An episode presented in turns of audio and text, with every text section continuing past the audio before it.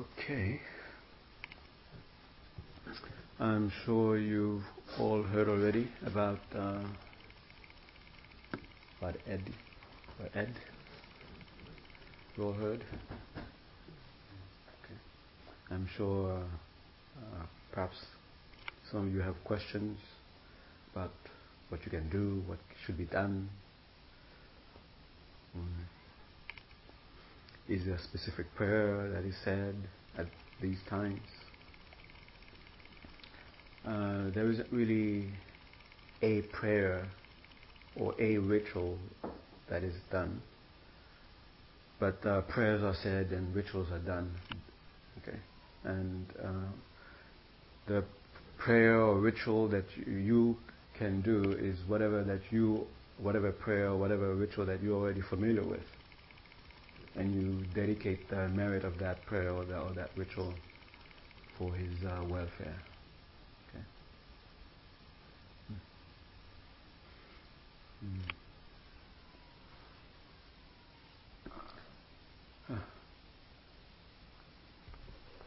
Okay. That's difficult times.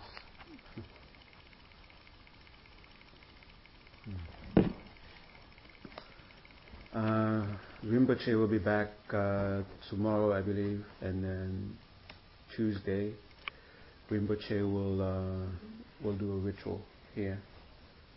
So those of you who can make it, if you can come.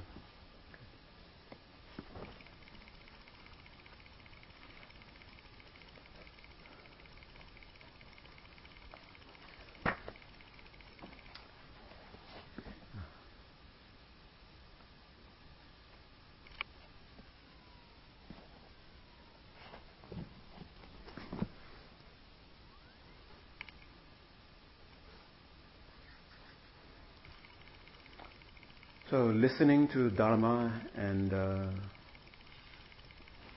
thinking about Dharma is itself a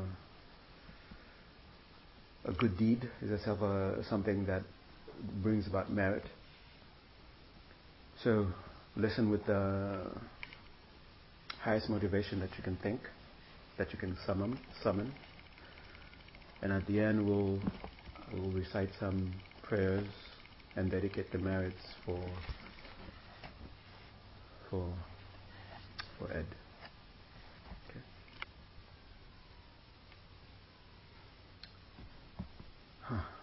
All right, so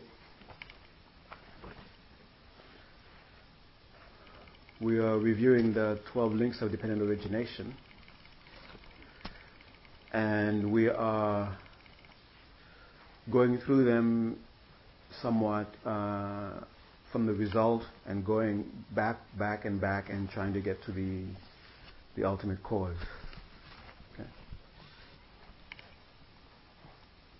And if you look at where we are at 12 links, which is the length of aging and death,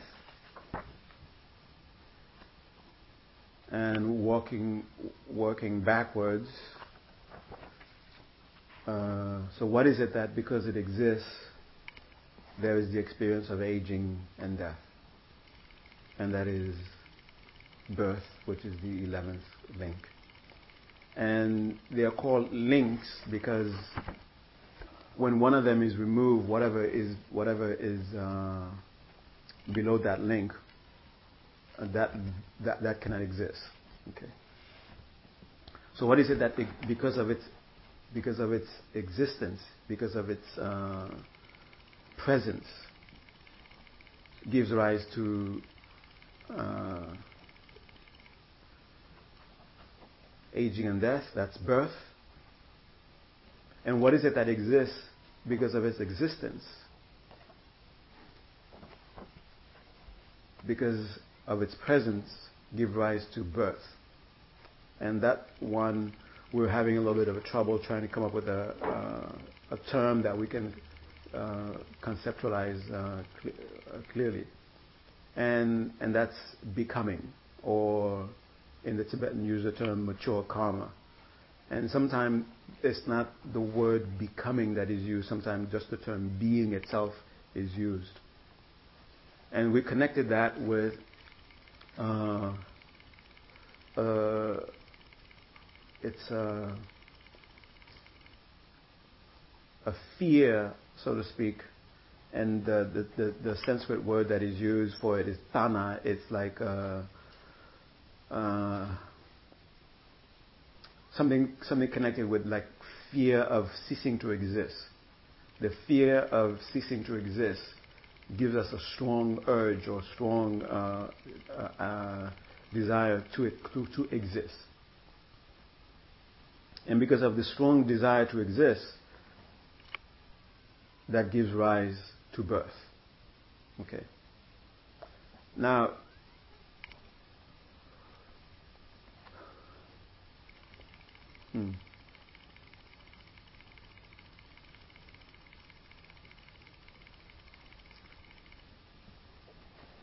because of what? Because of the existence of what?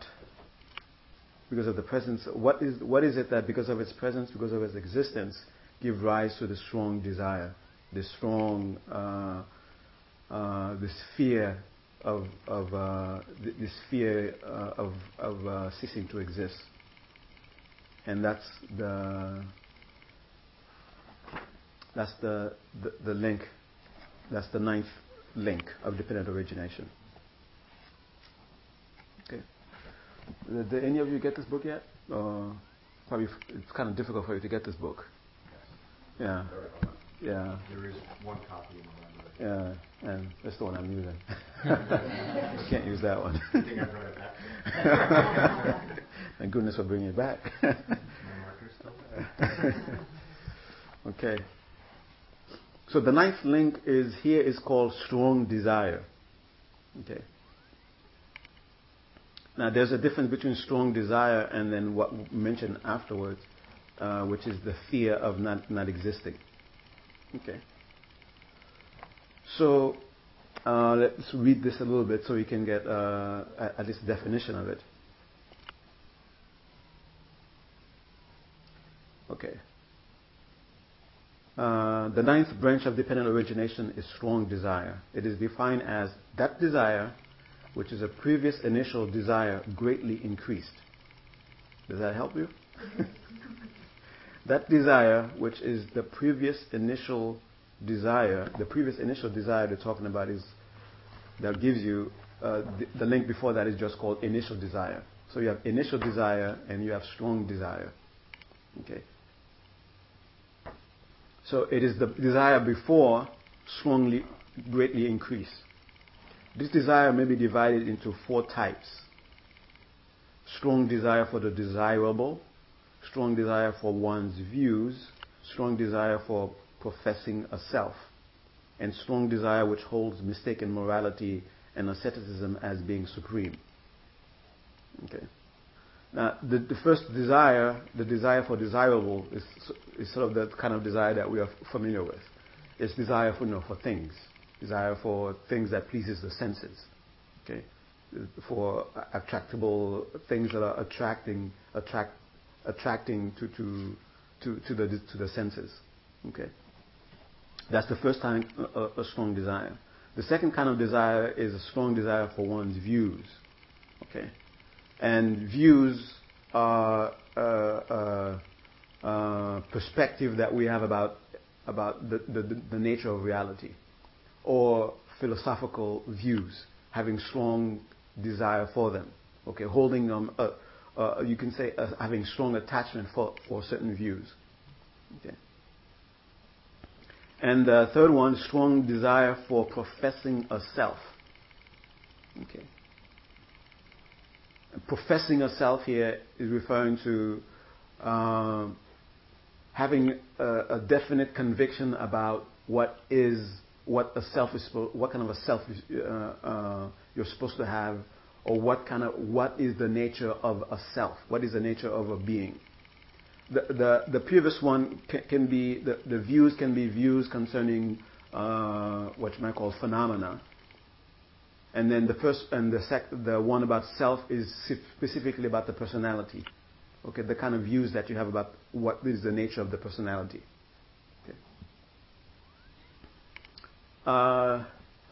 The last one, which is strong desire, which holds mistaken morality and asceticisms as being supreme, and this is based on because of the view you have about phenomena, because of the views you have about the personality, about the person, the one who's experiencing the world, then you form views about how that being should live, and you may even form a view about some sort of spiritual view that you may form. But because all the other views are false, then the kind of views that you have about what kind of behavior you should carry out, that's the views of morality. They may be mistaken. They are mistaken in the sense that they only perpetuate the cycle. Okay. And then asceticisms are believing that what they're calling asceticisms is believing that doing things which harms the body or which harms the mind, and you believe that those things are somehow spiritual or somehow beneficial. Okay, so that's what they mean by asceticism. And then you consider those things to be supreme. You consider to have the view that believes that those kinds of morality, those kinds of behavior, either mental behavior or the kind of behavior you do with your speech, although they result, or they bring about the results which are harmful, you believe those to be supreme, okay? And you believe that if you do certain kind of harm to yourself, to your body, a certain kind of harm to your mind, you believe that they will result in something. You believe that they bring about some sort of benefit. It's not that you think that they are wrong and then you perpetuate them, but you believe that they will bring about a supreme benefit, and you think that that's the view that everyone should have. And the purpose of this being in here is because, during the time of the Buddha, there were those yogis who left the home life, who left society, who were out living in the forest as mendicants, just like the Buddha and his followers were living. But they were practicing a type of practice which somehow came to be known, it came to be prevalent at that time, that if you sense No, it came from what we are, since we are experiencing the result of karma, and then this result is suffering. So if we somehow expedite these karmas, sort of like make them ripen right away, that way we can be free of them. And then, since we will no longer have those seeds within us, then we will sort of naturally come to experience freedom. Okay, so they came up with these practices of speeding up karma by doing things that were deliberately harmful to your body. And these are the ones who are for example, live under a tree and not move from that tree, stay in one position and then not move from that position, or things like walking on nails, make shoes made out of nails and walking on the nails. And then these, of course, will bring about pain, and the person would just endure the pain for as long as possible. And some people would live like they would surround themselves with fire, and then almost cooking themselves. Okay, but I'm not that kind of heat. But you know, they live. It's not like you have a nice little fire that you can enjoy. But you know, surround themselves with fire in the middle of a desert or something like that. Okay, so they believe that by forcing themselves to experience these kinds of sufferings, they will be ripening the seeds they are forcing the seeds of suffering to ripen.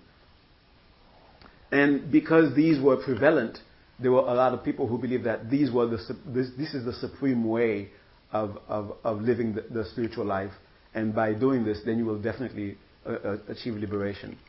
And some of them would starve themselves, and the Buddha was practicing one of those form of asceticism where he was starving himself, where he would eat only like a grain of rice, for example, okay, per day. And he did this for a very long time. And then finally he realized that causing your body to such pain and causing your mind to be such a pain, it doesn't benefit you. Okay, it doesn't lead to liberation. So if you're someone who have some sort of belief like that, and then the closest that I can think of is in our society people who hold on to guilt, people who hold on to such an extent that they believe by if you don't hold on to this guilt, you're somehow doing something wrong. That it is a spiritual thing to hold on to that guilt. Okay, so that would be somewhat of like a holding on to a mistaken morality or mistaken asceticism. Okay. So having these strong desires, and the reason that they're called strong desire, that they are definitely going to make you act. They are definitely going to make you behave in a certain way. Okay. It's not that you're thinking about those ideas about asceticism. You're thinking about those kinds of You're thinking about them. You're considering them whether or not they are wrong or right. But you actually come up with the conclusion that they are the right ones, and then they are definitely going to make you behave. They are definitely going to make you act a certain way. Okay. So this strong desire leads to feeds the fear or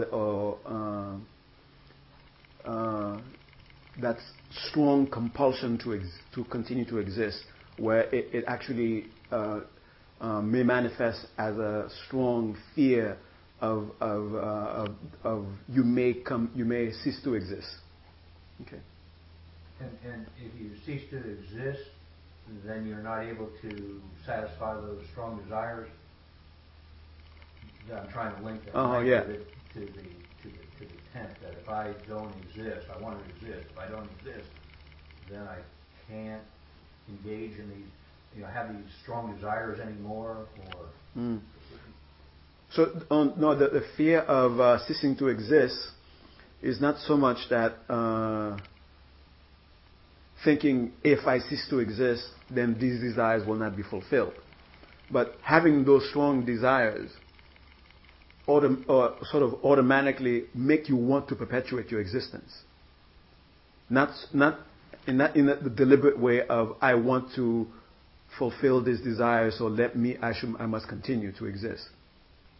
But having those strong desires, they are so strong that they sort of give birth to this need to exist. Okay, and the need to exist, if you see anything sort of like threatening the possibility that you of whether or not you will exist, it brings about a fear of clutching or grasping onto existence. But not so much so, in order to fulfill these desires, I must exist. Okay, it's not so much in that way. Okay, so if we go back, it will be a bit clearer actually. So having these very strong desires create their own seeds, so to speak. Okay, and the seeds that they create must eventually will create the action that will. Let's go this way. Having these strong desires will create an action that will create a seed, and that seed will just continue to perpetuate as long as there is existence, as long as there is existence. I don't know if I'm making that clear. Okay. All right. So because of the strong desire, because of the existence of strong desire, having these strong convictions about the view, about life, about the phenomena, about yourself, this creates in a background a strong attachment to existence, okay, that will even manifest as a strong fear of ceasing to exist. Okay. All right. So the strong desire. Let me see how far we can go. Yeah, we'll probably go. Yeah, probably reach the 6. Okay, so we'll go a little bit fast. Okay. So the strong desire exists. Why does it exist? It exists because of initial desire, what is called initial desire. Okay. Initial desire is very brief. Is the 4th branch of dependent origination. It is defined as that mental function which, due to the limb of feeling, wishes by its own power not to be separated from its object. Okay. One may divide this limb into 3 types: desire, initial desire; fear, initial desire; and existence, initial desire. Okay. So you have the definition. It is a mental function due to feeling, which is by its own power not to be separated from its object. So that's initial desire. Okay. So because of a feeling that you've had in connection with an object,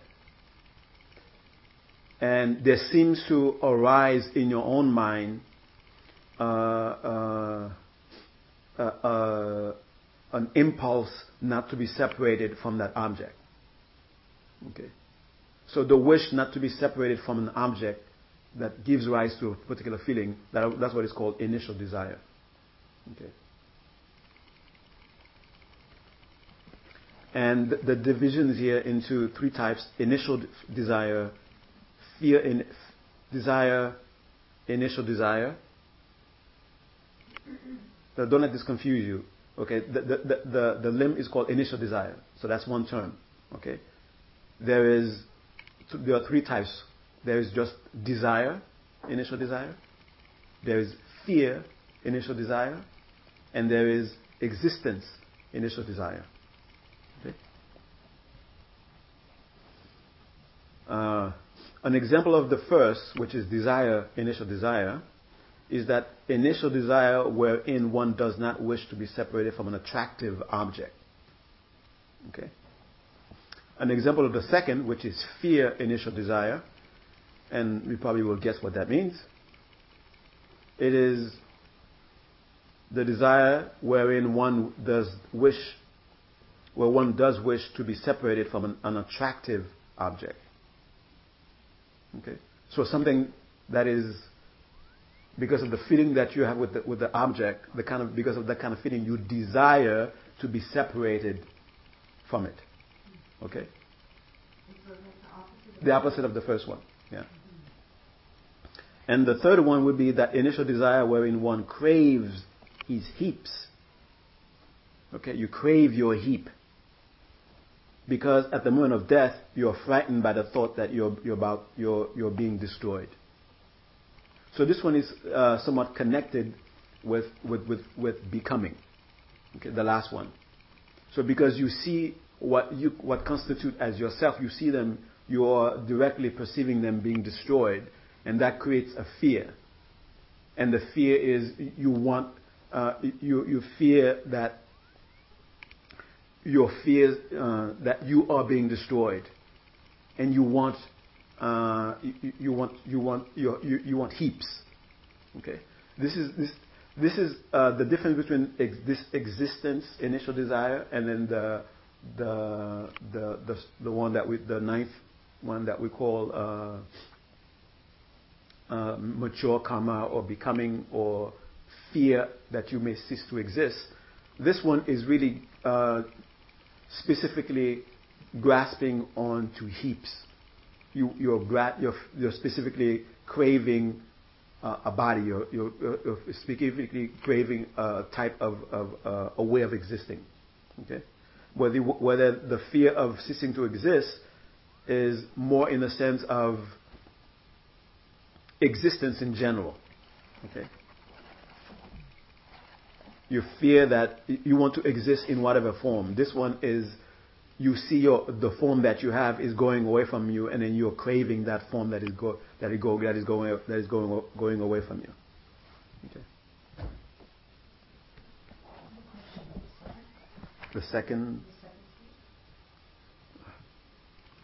Go ahead. So the fear to be separated, the desire to be separated from a desirous object? No, not a desirous object.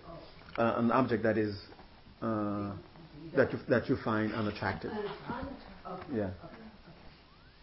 Okay. Now the assumption is it's not that this one here that you strongly want something that's attractive that you already in the first one was this. Mm-hmm. That you already have it and you don't want to be separated from it, or so you're beyond wanting in this one. That's where I was confused. I'd always thought that this was the wanting line. Mm-hmm. I want this because it feels good or something like that. So this is beyond wanting. But somewhere the next link down is the wanting, but in this one I'm sort of possess it and don't want to be separated? Yeah, it's more. It's you already possess it. Either you possess it and it's something that you find undesirable, unattractive, and you don't want to continue the contact that you're making, or if the contact is pleasant, you want to continue the contact. So it's the desire. It's the kind of thought that comes in the form of a desire when you already have it. So the other one would be like, you don't have it yet, but you're wishing for it. That's the one next down below. Yeah. Okay. Now, where does this come from, this kind of desire? So desire is sort of split into two, okay? A desire which is like you're already experiencing it, a desire where you're not yet experiencing it and you're wishing for it, okay? So where does these kind of desires come from? They come from feeling. that they come from what they're calling feeling here, what we might properly call, they come from the emotional experience that we have with objects. And there, in the Buddhism there are three kinds of feelings. All right, let's do the same thing here. That stain directing, the definition of what they call feeling here is that stain directing thought which is caused by the branch of contact, which experiences through its own power its particular object, which can be pleasure, suffering, or that which is between the two, and that what they call neutral feeling. Okay, so pleasure, pleasant feeling, suffering feeling, or a painful feeling, and then something which is neutral. So that's what they're referring to as feeling in Buddhism, any one of those three. And there are only three feelings. Okay, but from the way that we understand things, it might be more of a what you might call the emotional experience that we have with an object. Okay. So because of the emotional reaction that we are having with an object, that will cause us to have a desire, what is called a desire. And a desire can be either I desire to continue to this contact, or I desire to stop this contact. Okay. So if it wasn't for the emotional reaction that we are having with an object, there wouldn't be the desire to either continue or to stop. That's what this branch is. That's why this link comes before desire. Okay. So neutral, if you're neutral, then you stop there? Neutral? No, neutral, you don't stop. You mean like you can still go on to the next linking if you're neutral. Yeah, yeah. Well, neutral is really like something that is called in between those two. So your mind is really like indifferent. More like it's not really. It can sometimes be the emotion that we understand as in being indifferent, but it can also be somewhat like your what was that expression? Ambiguous. What was that? Ambiguous. Ambiguous or what is it? Teetering. Okay. It could fall into pain or it could fall into pleasure. Okay. Feeling can first be divided according to its essential nature into three types: happiness, suffering, and that which is between the two. That we just described that. So an example of a pleasant feeling is that mental function which experiencing by its own power the touch of soft clothing on the body. An example of a pleasant feeling is that mental function which experiencing by its own power the excruciating pain of a headache. An example of a neutral feeling is that mental function which experiences by its own power that which is halfway between pleasure and pain. So this is definitely coming from books and sutras and commentaries that needs further commentary.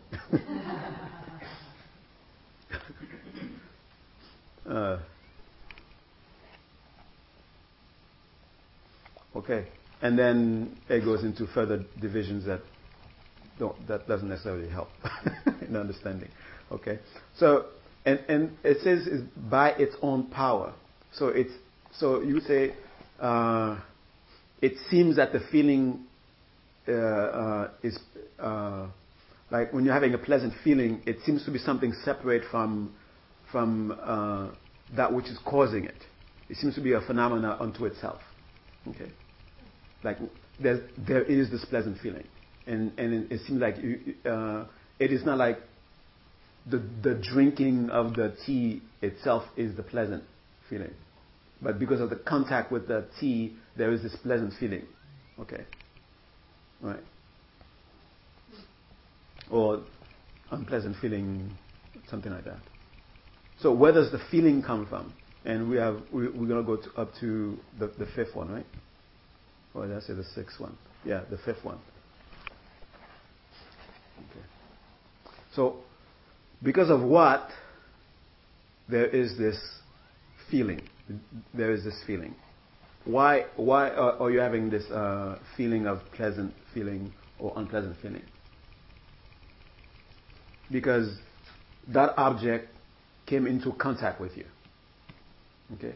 Either if If it's a pleasant sight, then you say the colors and shape came into contact with your eyes. If it's a pleasant touch, so that touch came into contact with your sense of touch. And if it's pleasant sound, that sound came in contact with your hearing, and so on and so forth. Okay, it's because of the contact. Okay. And let's see what confusion we will gain by reading this. Contact is the sixth branch of the dependent origination. It is defined as that stained, directing thought, which experiences the quality of its object due to the convening of the three of object, power, and consciousness. By power here, they mean sense power. Okay, that's what I mean by sense power. So, there is the object, like the color and shape here. My eyeball, which is really the eye, which is called the sense organ, but it's because of its power to sense vision. That's what makes contact. Okay, so because the reason for doing this is because someone can have the eye organ there and not perceive. Okay, so because it has the power, what is called the sense power, that's what they're calling power here. Because of the sense power making contact with the object, and there's the consciousness of the shape and the color of this. Okay, because of the coming of these three things, that's what is called contact. Okay, so the convening of these three things give rise to what is called contact, and which occurs during that period in which the branch of the sense doors has already occurred, but that the feeling has not yet appeared.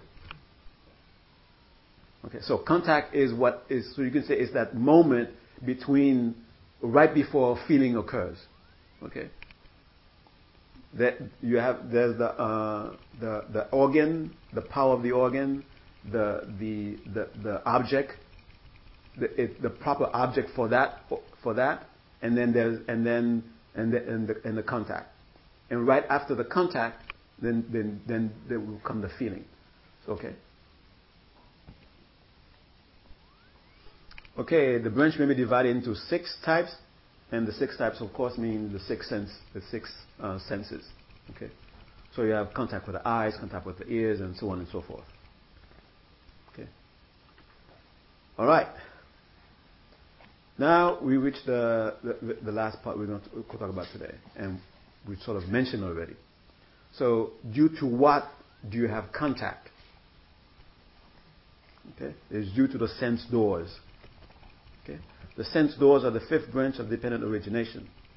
They are defined as those sense doors which are by nature stained heaps, which are a maturation of karma and which exists during the period after the branch of name and form has occurred, but before the branch of contact has come about. And the sense doors may be divided into six, eye and so forth. Okay? All right, now, what are they talking about? Okay. So, this is just a way of giving a definition so that you can have a way of, you know, really, so you can grab onto it. And also, and one of the reasons for giving a definition to something is to help you not form a wrong idea about it. Okay. So taking into consideration or the preventive measure of forming a wrong idea, that comes into the activity of creating a definition. Okay? Not so much focusing on the thing and see what is there, but sometimes it is focusing on what's around it. Okay, that may bring about a false idea. Okay? So that's what you should think about when you're reading these definitions. Okay? So it's basically saying it's what's between what we haven't talked about and what we talked about. Okay. That's what sense doors are. Okay.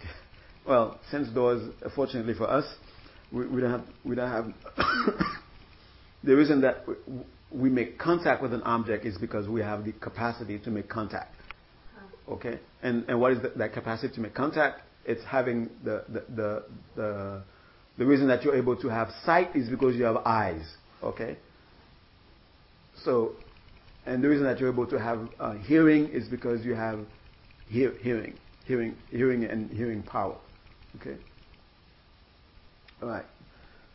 So. But these are, you put the adjective stained on it. Yeah. Now what is their definition? What's the purpose of the word stained? That sounds like an operative word there. Yeah. The reason for putting the word stained in front of it, remember the result that we are looking at, that we're walking backwards from, is having the condition of name, aging and death. Okay. And by the very fact of having aging and death, already there's a chain of conditions that are already within themselves somehow give result to this thing called aging and death, which is unwanted. Okay, so everything coming up to that point are themselves somehow, they have to be connected to that.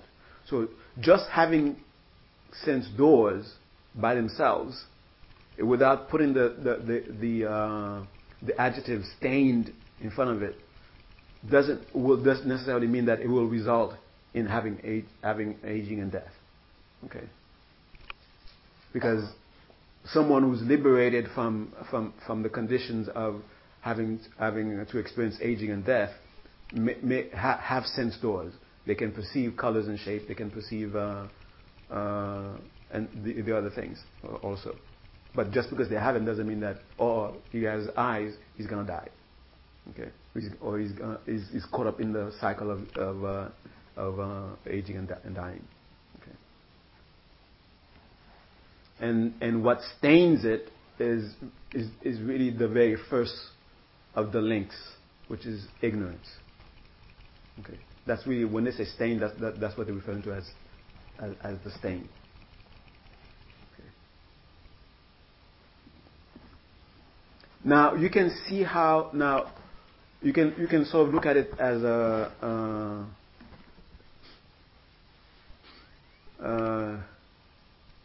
an embryo forming in the womb, so to speak, right? And then how these also occur in stages prior to birth. Okay, so first the organs are so you have this egg and what do you call it?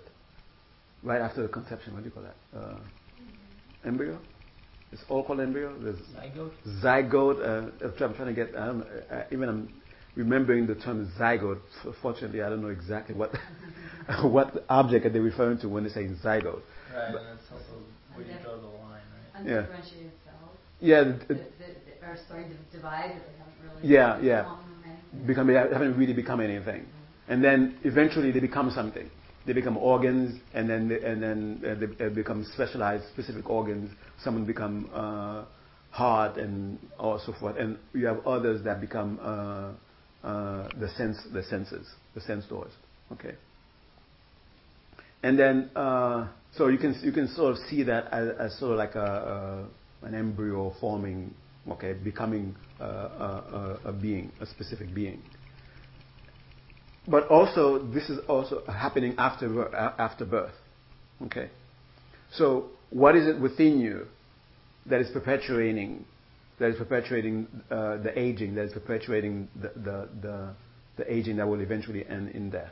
Okay, it is, and it's still the same links because of that, because of what is called mature karma, or becoming, the sense of becoming, the what you might call attachment to existence. What causes attachment to existence? And you sort of look back, is because of experience of existence. Okay? Because of the experiences that we have of existence. And then that's all that we know. Right? And then what is it that brings about this experience of existence? It's the contact that we make with object. Okay? the contacts that we make with, and what allows us to make contact with objects is the senses. Okay, so you can see how from the senses we have experience of the world, and because we have experience of the world and the habitual tendency, the habitual pattern developed with the contact. So we encounter an object, and due to the as a result of the contact that we make with that object, we have a feeling, and the feeling that we have is either we want to continue to continue the contact, or we may want to not to continue the contact. Okay, so this continual process of wanting to continue, wanting to stop, plays a big role in making sure that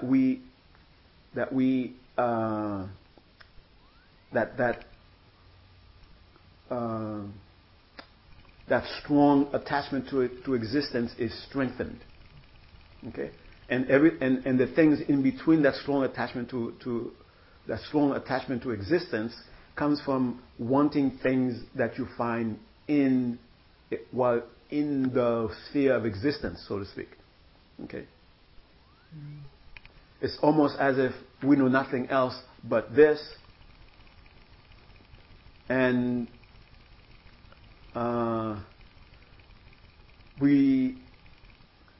that's what we want to continue. Not so much that's what we want to continue, but we are sort of like we're sort of caught up in a stream, so to speak. Okay, the thoughts that we have about certain things are not necessarily consciously put there. They could be just just ripenings due to contacts made. Okay. And then that itself is perpetuated by a habit. I'm not sure if am I confusing everybody? It sounds like you're saying, so we have existence and then being sort of in existence and craving things in that existence. Then when the moment comes of being separated from existence, that habit of craving things within existence makes us want to crave existence again. Something like that, yeah. Right. Yeah. Okay. Can anyone else repeat that? Can you say again what, like, when you were describing it, like being in the stream and the thoughts we have can be caused by, not necessarily because we've put them there, but because... Oh, yeah, not because of we deliberately and consciously formulated these thoughts, but they're just... These things that we're experiencing of our thoughts could be just ripening due to habit. Okay. Like wanting something, okay, whether wanting to be separated or wanting to continue contact, that wanting itself is not necessarily due to making a conscious decision, I want to continue. Right. That wanting itself is just a ripening, right, because of habits that we established in the past. Mm-hmm. Okay.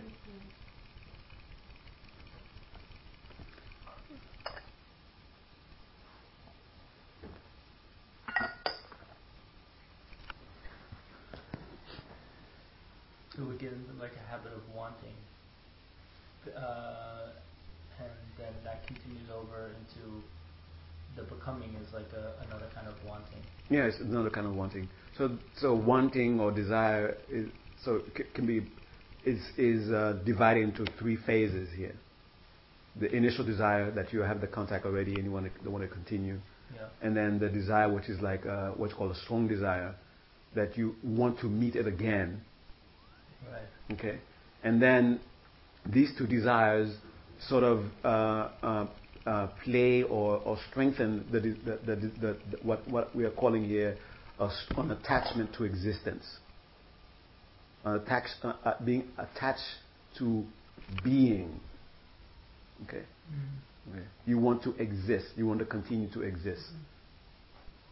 Mm-hmm. One of the desires that was mentioned was like a subdivision, like you see yourself deteriorating, and then you have an attachment for this particular for this particular form or for the particular heap that you have at that moment. Okay. So that is separate. That is different from a strong attachment to existence. Okay. Do you see the difference between those two desires or to those two wantings? Okay. Yeah, because you already exist, mm-hmm. and you want something within the existence, yeah. which is the body. Yeah. The existence is like a different level. Yeah. I just want to exist, and now, oh, I'm existing now. Now I want this other thing. Yeah. It kind of goes down like that. Yeah. Now I just don't want a body. Now that I've got the body, now I want a better one. Or. Yeah. Yes. So you can see it sort of let's see, sort of like maturing in developing in this way where. Okay, you have this. Okay, here you are. Poof, you're alive. You're a human being. Okay, poof, you're a human being. Okay, and as a human being, you go through life. You make your senses make contact with things, and there are things that your senses make contact with that you want to continue to make contact with, and there are things that your senses make contact with that you don't want to continue to make contact with. Okay, that's one. Okay, so already we have. We've sort of talked about many of the links already: sense power, contact, feeling. Okay, and because of this habit of wanting to make contact, wanting to not make contact, it sort of creates its own sort of like a dynamic where you don't have to participate consciously, you have to involve yourself consciously in. Okay. And there's the moment where you start seeing your heaps deteriorating, and you know that it will end up in where not having any heaps anymore.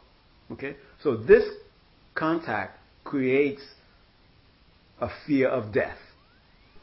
Okay, you don't want this particular heap to stop. Okay, so that's the fear of death, and then. You see that, so you start to create now. You start to create the desire for the heaps, okay? For heaps, for these heaps, which will eventually be just desire for heaps, okay? So now it's just desire for these heaps, while you see yourself deteriorating, okay? Let's say you're on deathbed, okay? And then eventually you see yourself that even though you strongly wish to hold onto to these heaps. It's not you're not capable of holding onto them. Okay, you see yourself completely losing them. Okay, now after you see yourself having completely lost them, so the desire for the heaps doesn't just go away; it becomes stronger. Instead of having a desire for just heaps, for these specific heaps, it becomes desire for heaps in general. You just want heaps because you see yourself losing what you have already. Okay, and this in the so having being separated from your heaps, you don't see yourself getting new heaps or yet, or you see yourself is just losing and then having lost heaps. Okay, and now the desire that you had before for heaps becomes even stronger, just desire for heaps, and then it triggers the more like a general desire, just desire to exist. I just want to exist. I don't care what kind of heaps I get. I mean, you don't formulate those things in your mind, but they happen more like an unconscious level. I don't care what kind of heaps I get. I just want. I don't care what kind of how I exist. I just want to continue to exist. Okay, and depending. So now, this very strong desire, this very strong wanting to exist, one strong wanting to have heaps,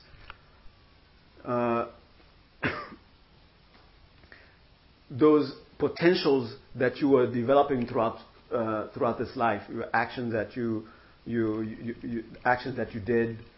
Seeds that are not yet ripened. Now they go and that desire sort of like becomes the fuel to trigger those seeds to ripen. And then, in whatever form, whatever heaps that they, you have the potential to experience, you find yourself grasping to it.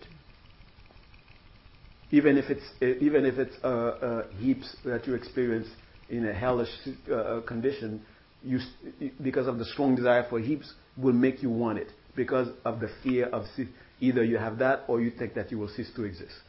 And the fear of ceasing to exist is strong, is very strong. You just don't want to experience non-existence. So whatever form of existence you will get, you'll be happy to have it. Okay. I'm unclear what heaps mean.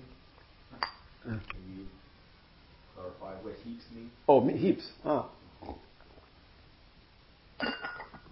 That's something that that's a term you will hear a lot in Buddhism. Also, it just means your body and mind. Okay. Yeah. This 12 links. Yeah. Are we going through it once, like I'm right now? Mm-hmm. I'm going through this once in my human life, or am I going through it a bunch of times? Oh, a bunch of times. Okay, so I'm going through it a bunch of times. Each time, within this very life, greedy, for money. Somehow, I have some seed about money. Uh-huh. I have this greed and everything else. Then I go through this thing with, with contact and this is a good way to make some money here. Yeah. I'm Adolf or whatever his name was. Mm-hmm. And so you're saying, so I go through this thing. So then it becomes psychological. Mm-hmm. This is what if I go through it a couple times in the same physical life, mm-hmm. then you're talking about almost a psychological cycle. Because I'm so alive. It's all there. It's psychological and physical. Psychological.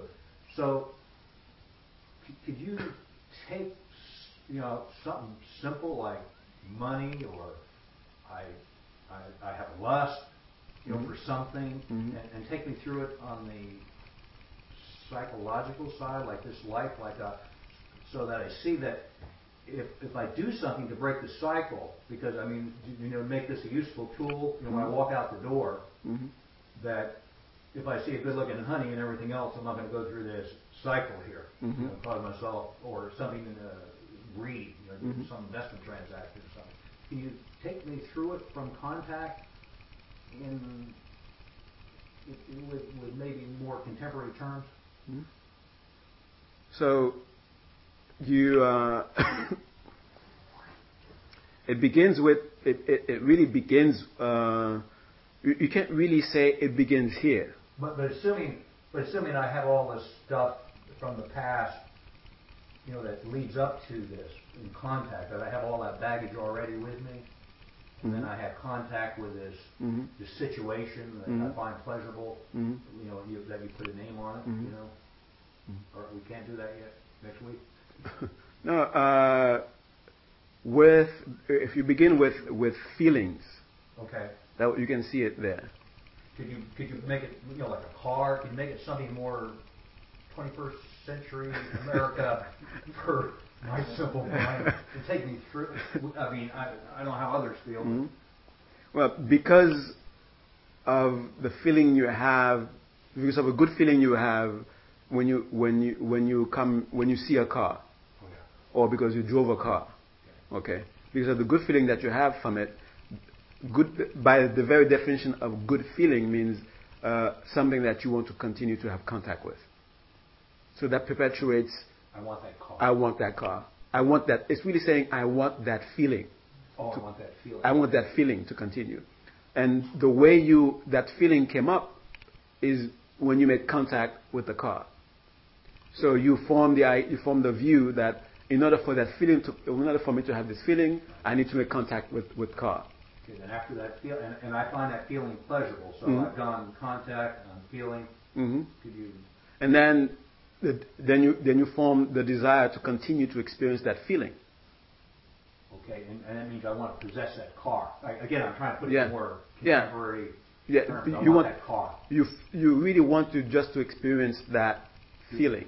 But I have to have a car. But because you associate that feeling with the car, you are convinced that it is a car that gives this feeling. So now your desire for the feeling becomes desire for the car, so you can have the feeling. Okay, and now we're at now on the link at that moment. At the moment of wanting the car? Yeah.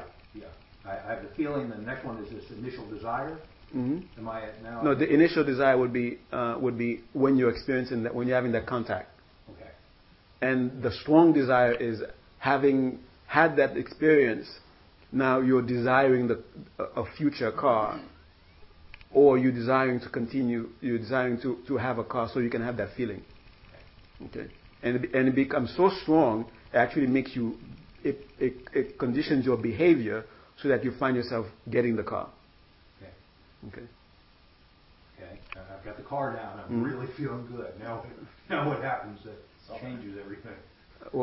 I'm now at like 9. I'm at 9 right now. Yeah. Okay. Now how do I jump to these next 3, which are almost together? The next 3, which are the becoming, the thirst for existence, that I have this car, I have this strong desire. Uh-huh. Now, how does all the trouble start? I'm feeling good right now. Okay, you're feeling good because you make contact with I'm driving my car. You're driving your car. Yeah. Down Highway 50. Let's say that you didn't do anything wrong to acquire the car. Okay, you work hard, you save money, and then you got the car. Okay. Because of the strong association you made with car and that pleasant feeling, you're always thinking that it is the car that is the source, the real source of this pleasant feeling. Okay. Now, the condition of car is that it deteriorates. It's impermanent. So it starts to deteriorate. It starts to dings and okay.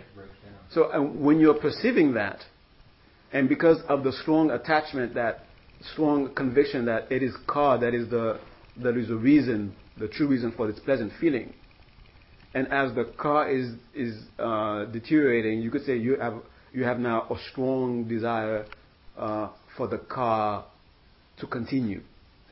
To live. Okay. So that would be like that. Yeah. Okay. Yeah. And eventually, unfortunately, strongly wanting the car to continue doesn't make the car continue. And eventually the car deteriorates. And when the car is gone, what do you do? Because you're convinced that car gives pleasure, you want another car. The birth of another. Yeah. Yeah. And depending on if you spend all your savings on getting that car, and you only have you don't have enough money to buy the same kind of car, you get whatever car you can get, because car is what will make you happy. Okay. Okay. All right. I think that's it for now, as far as the teaching is concerned. So we're up to almost a little bit beyond the middle.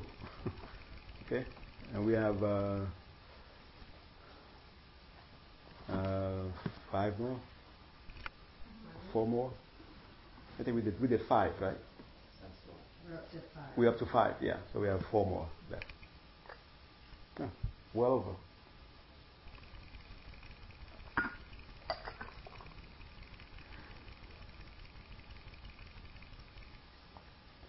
Okay. I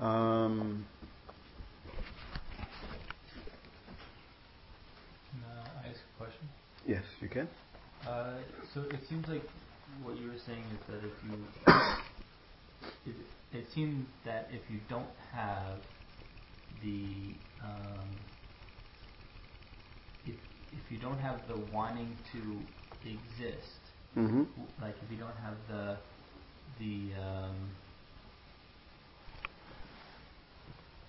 wanting to keep existing. It seems like you're saying you have to have that wanting to keep existing to exist again. Yeah. So then that wanting to keep existing has to be, you would only have that if you thought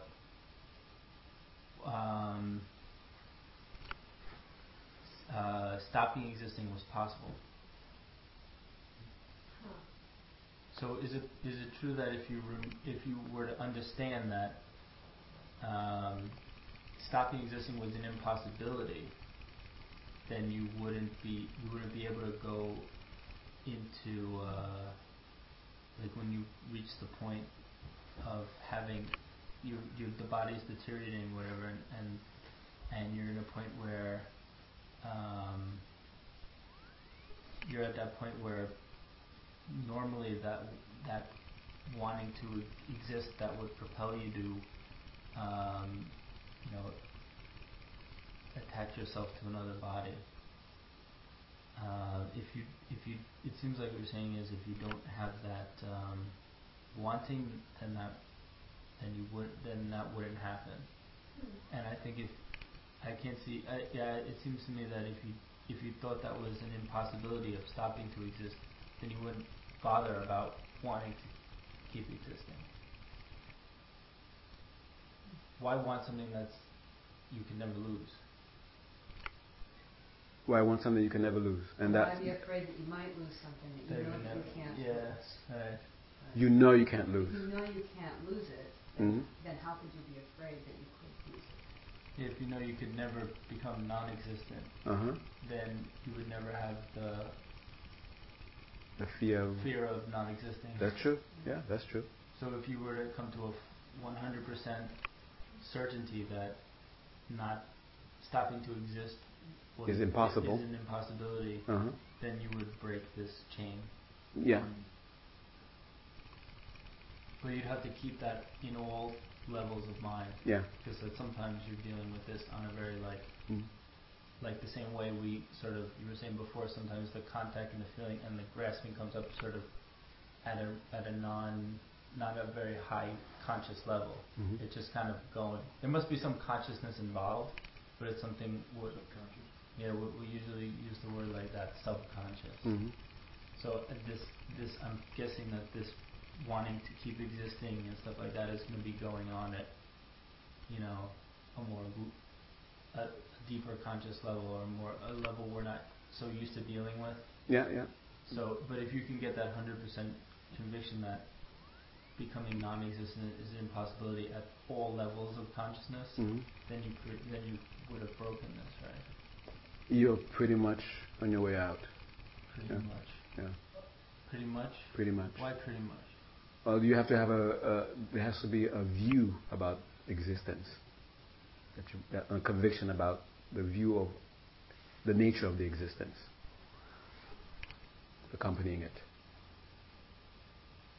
So there's the view that existence, it's impossible for existence to stop. That's one view. Right. But there should accompany that view. What is the nature of existence? What is the nature of this existence that just cannot cease?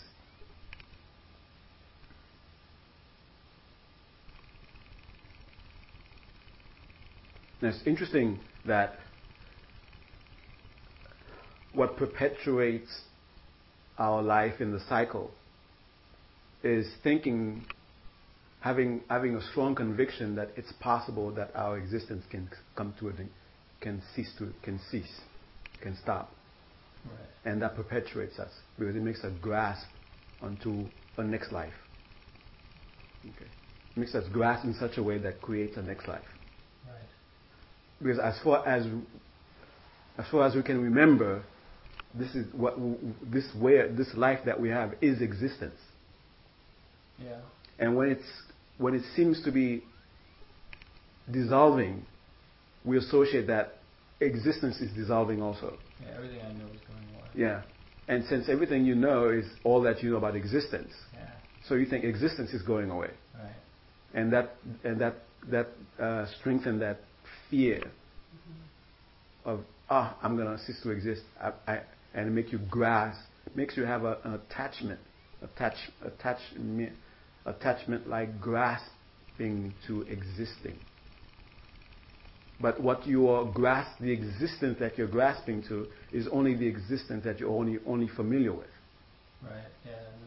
So you're saying that there's a misunderstanding about what existence is. Yeah. So you have to change. You have to have a better understanding about really what existence is. Yeah.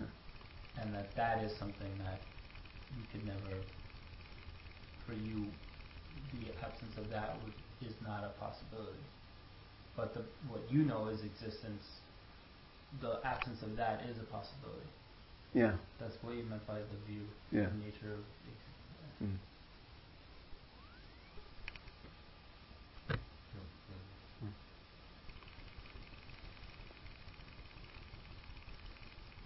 Did I help? Did you help? No, yeah, did that help? Always. Yeah, yeah.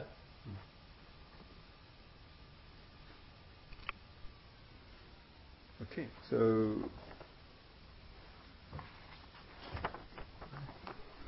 can I ask one last question?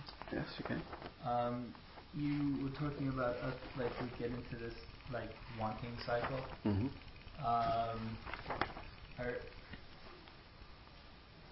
How do you get out of that wanting cycle? Like, is it to develop what's called non-attachment? Is it to be like, I was reading yesterday, like a metaphor was like the earth. Like if you sprinkle beautiful perfumed water on the earth, or if you like vomit on the earth or put some like waste product on the earth, but whether it's something really beautiful or whatever, the earth just kind of soaks it all in. Mm-hmm. So. Are you saying that's what attachment is? Non-attachment is? Yeah, well, I think that can be, yeah, maybe, I'm not exactly sure. Well, maybe just, what do you think, how should we get at it? What's the way to, so this is really, the beginning of the problem is that we have this sort of cycle of wanting, and then that also continues up to death, right? Mm-hmm. So what's the way to, how do you get out of that wanting cycle? Is it to be like the earth, no matter what comes, that's fine, like contentment sort of, or something else, or? I'm not sure if I want to say to be like the earth and no matter what comes and just take it. But something in a sense of developing detachment, where you don't let it get to your head what you're experiencing. If there's happiness happening, you don't let it get to your head, but you experience it. If there's unhappiness happening, you don't let it get to your head. You see it for what it is. So in that sense, like whatever you put on the earth, more like the earth doesn't soak in the perfume and then throws up the vomit or the other waste. Mm-hmm. Okay, but more in that sense of how the earth, the reaction that the earth has to those things. So your reaction to those things should be similar. You should see all of them as see a sameness in their nature, so that you don't react, you don't overreact towards one or another. Mm. But if it's not in the sense of whatever is thrown on the earth absorbs it. Like if someone is yelling at you, your reaction should be like the way the earth reacts, but you don't take it in. Right. Okay. Yeah, it's a dangerous metaphor. Yeah. So like, if there's ice cream there, mm-hmm. if I get it fine, if I don't get it fine. Mm-hmm. It doesn't matter, and then I can eat it, and I'm just eating it, but it's not. I don't let these good, bad, or indifferent come. I guess as Zen people say, I'm just eating. Yeah. If it's pleasant, there's also pleasant there, but don't let that pleasant experience get to your head, so to speak. So I can go to the feelings somewhat safely. Is that next step after feelings with trouble, forgetting you have this ignorance and things like that up there, but the break can be, I'm all right to say I have a good feeling about this, but it's that next step after feeling. So you're saying that I can go to feelings, maybe generally fairly safe, but it's that next step is where the problem is with the ice cream. So I say, oh, ice cream tastes good. So right now I'm safe. Is that what you're saying at that point? It's the next step is where the trouble is. It's good now, why? That's my problem. That's where I can break it at, somewhere around feeling or contact. So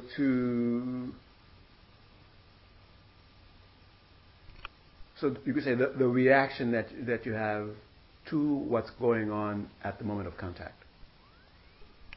Okay.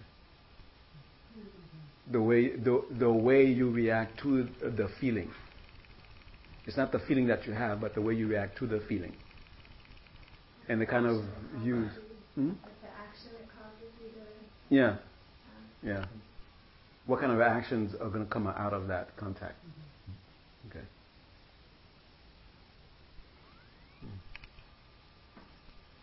And that's really where the problem. That's why it is said desire.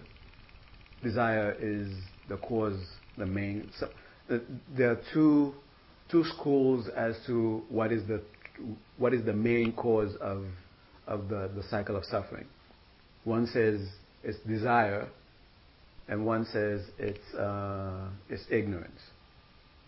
Okay, and it just depends on what emphasis that you're trying to communicate, because not one school in the sense of the Gelukpas only say desire, and then so and so only says that. Within the Gelukpa, you will hear both being presented. Oh, desire is the main cause. Oh, ignorance is the main cause. Okay.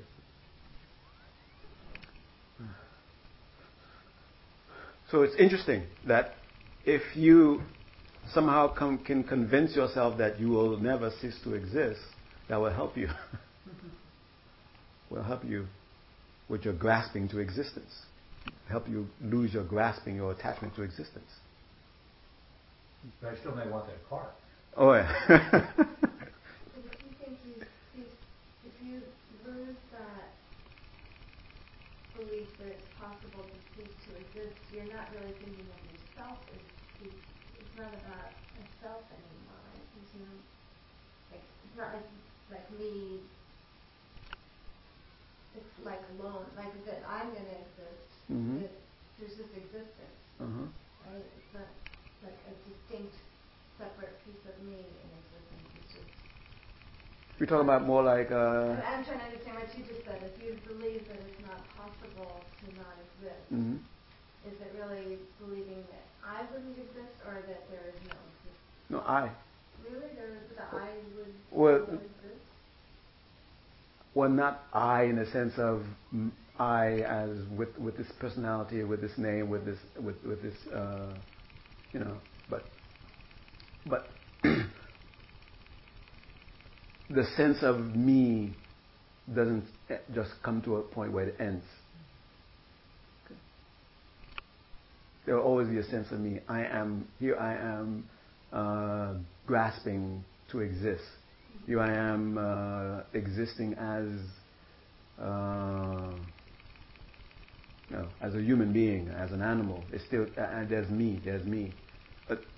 So understanding that there will not come a time when this sense will ever end is one way, and in connection now with what completely would take you out of this suffering altogether is the view you have about the nature of this me. Okay.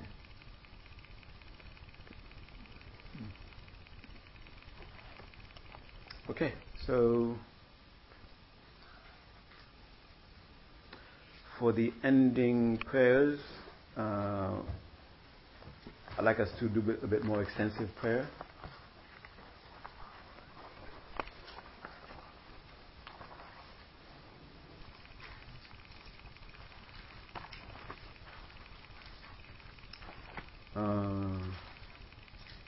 even though this is usually recited at the beginning of a...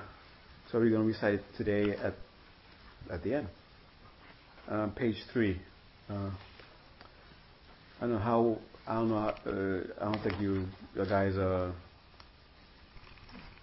familiar with reciting it too much in Tibetan, so we're not going to recite it in Tibetan. We're going to recite it in the translation in English. Okay. And what are you going to visualize while you do this? Those of you who knew Ed, see him in our presence. And as you are reciting it, think of it more in the sense of you are recalling the Buddha having said it. And it's more like the words of the Buddha that you're hearing. Okay? And then not only are you hearing it, Ed is also hearing it. And it's making him remember. Okay. So feel yourself in the presence of the Buddha or the Buddhas or holy beings, and Ed is here with us in their presence, and we are going to recite this. Okay.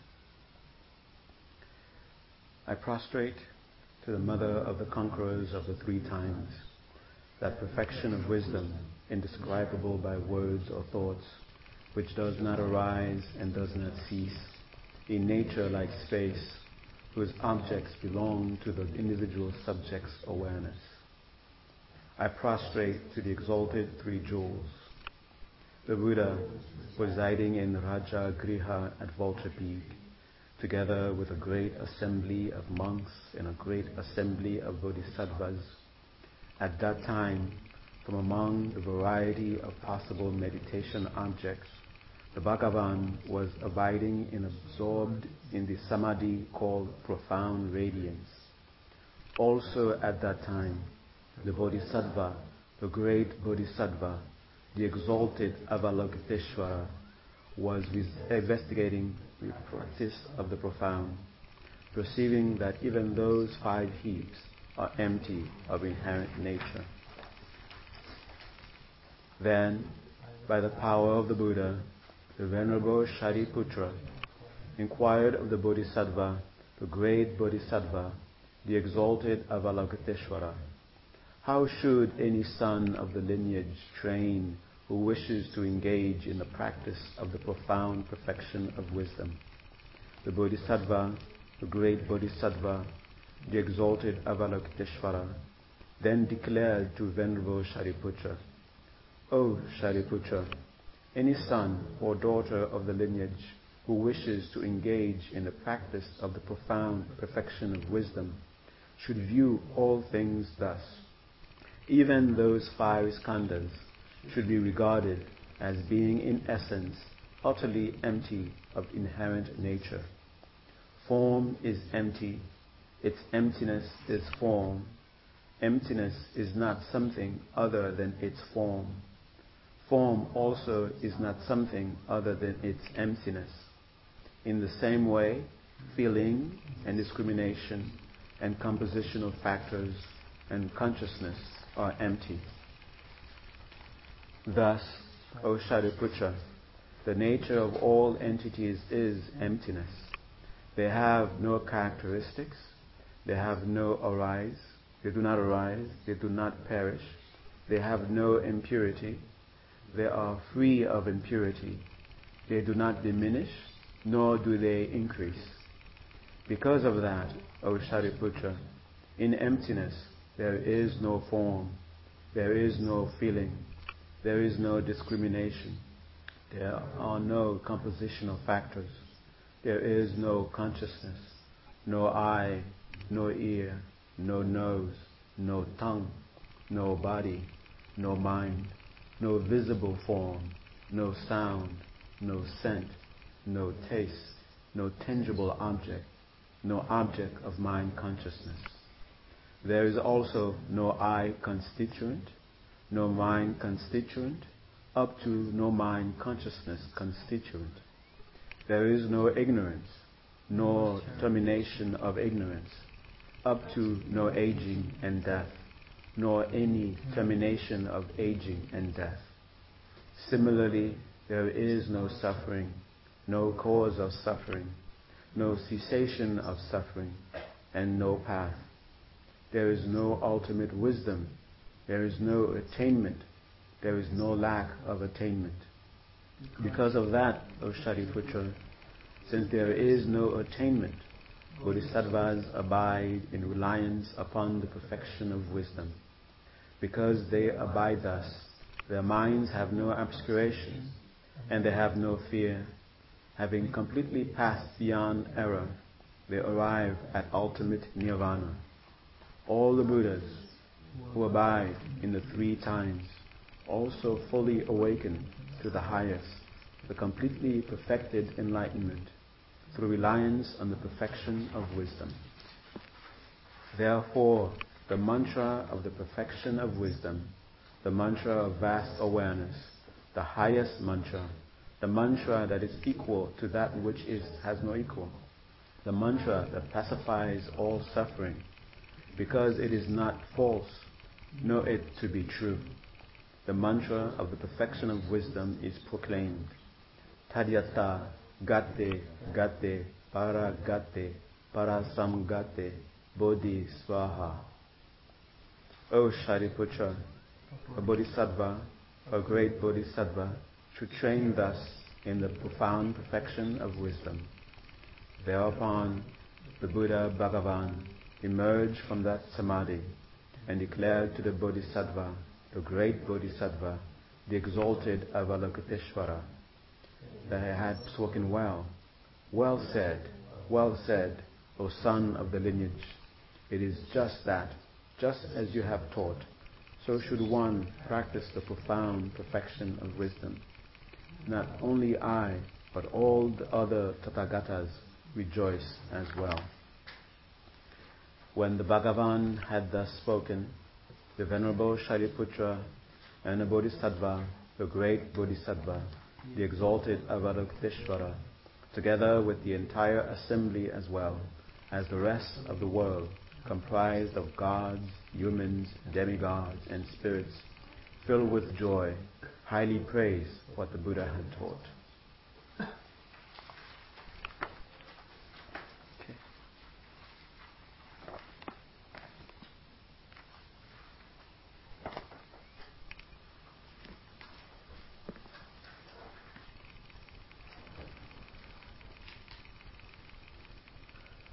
And just quickly we recall the visualization.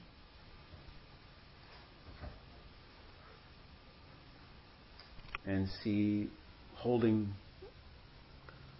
the world in your hands and making an offering to the Buddhas. We do it before the Tibetan and then the English. Sashi Bhagya Jongshin Nato Tang Rira Lingshin Yende Gambandi Sangye Shinto Mite Purwai Droga Namta Shinla Chabasho. Here is a ground anointed with incense and flowers strewn, with its Mount Meru adorned by four continents, the sun and moon. Visualize as a Buddha field. I offer it to the merit field. May all beings partake of a supremely pure Buddha field. Edam Guru Ratnamandalakam Niryatayami.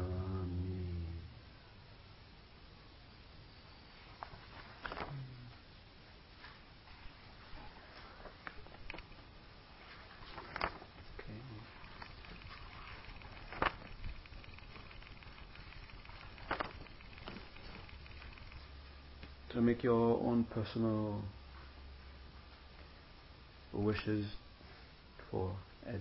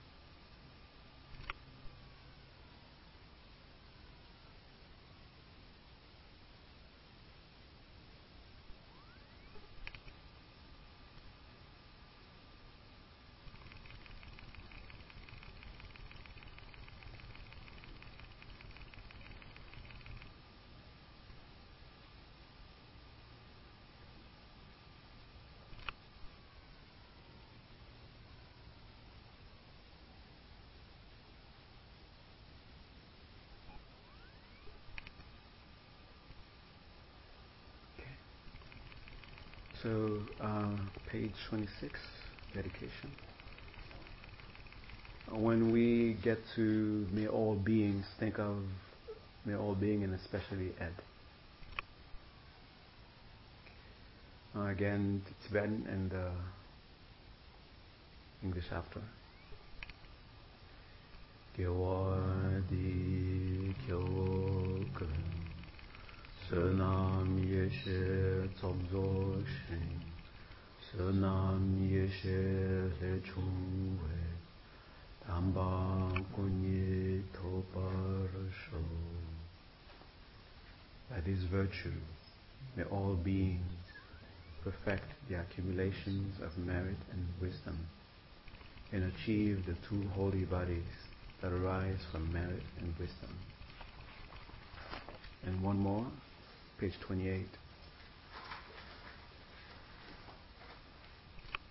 Again, keep making it specific for Ed. Chancho Sancho Rinpoche Makye Panam Kebyoche Geba Nyambar Mebar Yang Kongne Kongju Perwa Sho. With the supreme and precious bodhicitta arise in those in whom it has not yet arisen, and where it has arisen, may it not decrease, but ever increase more and more.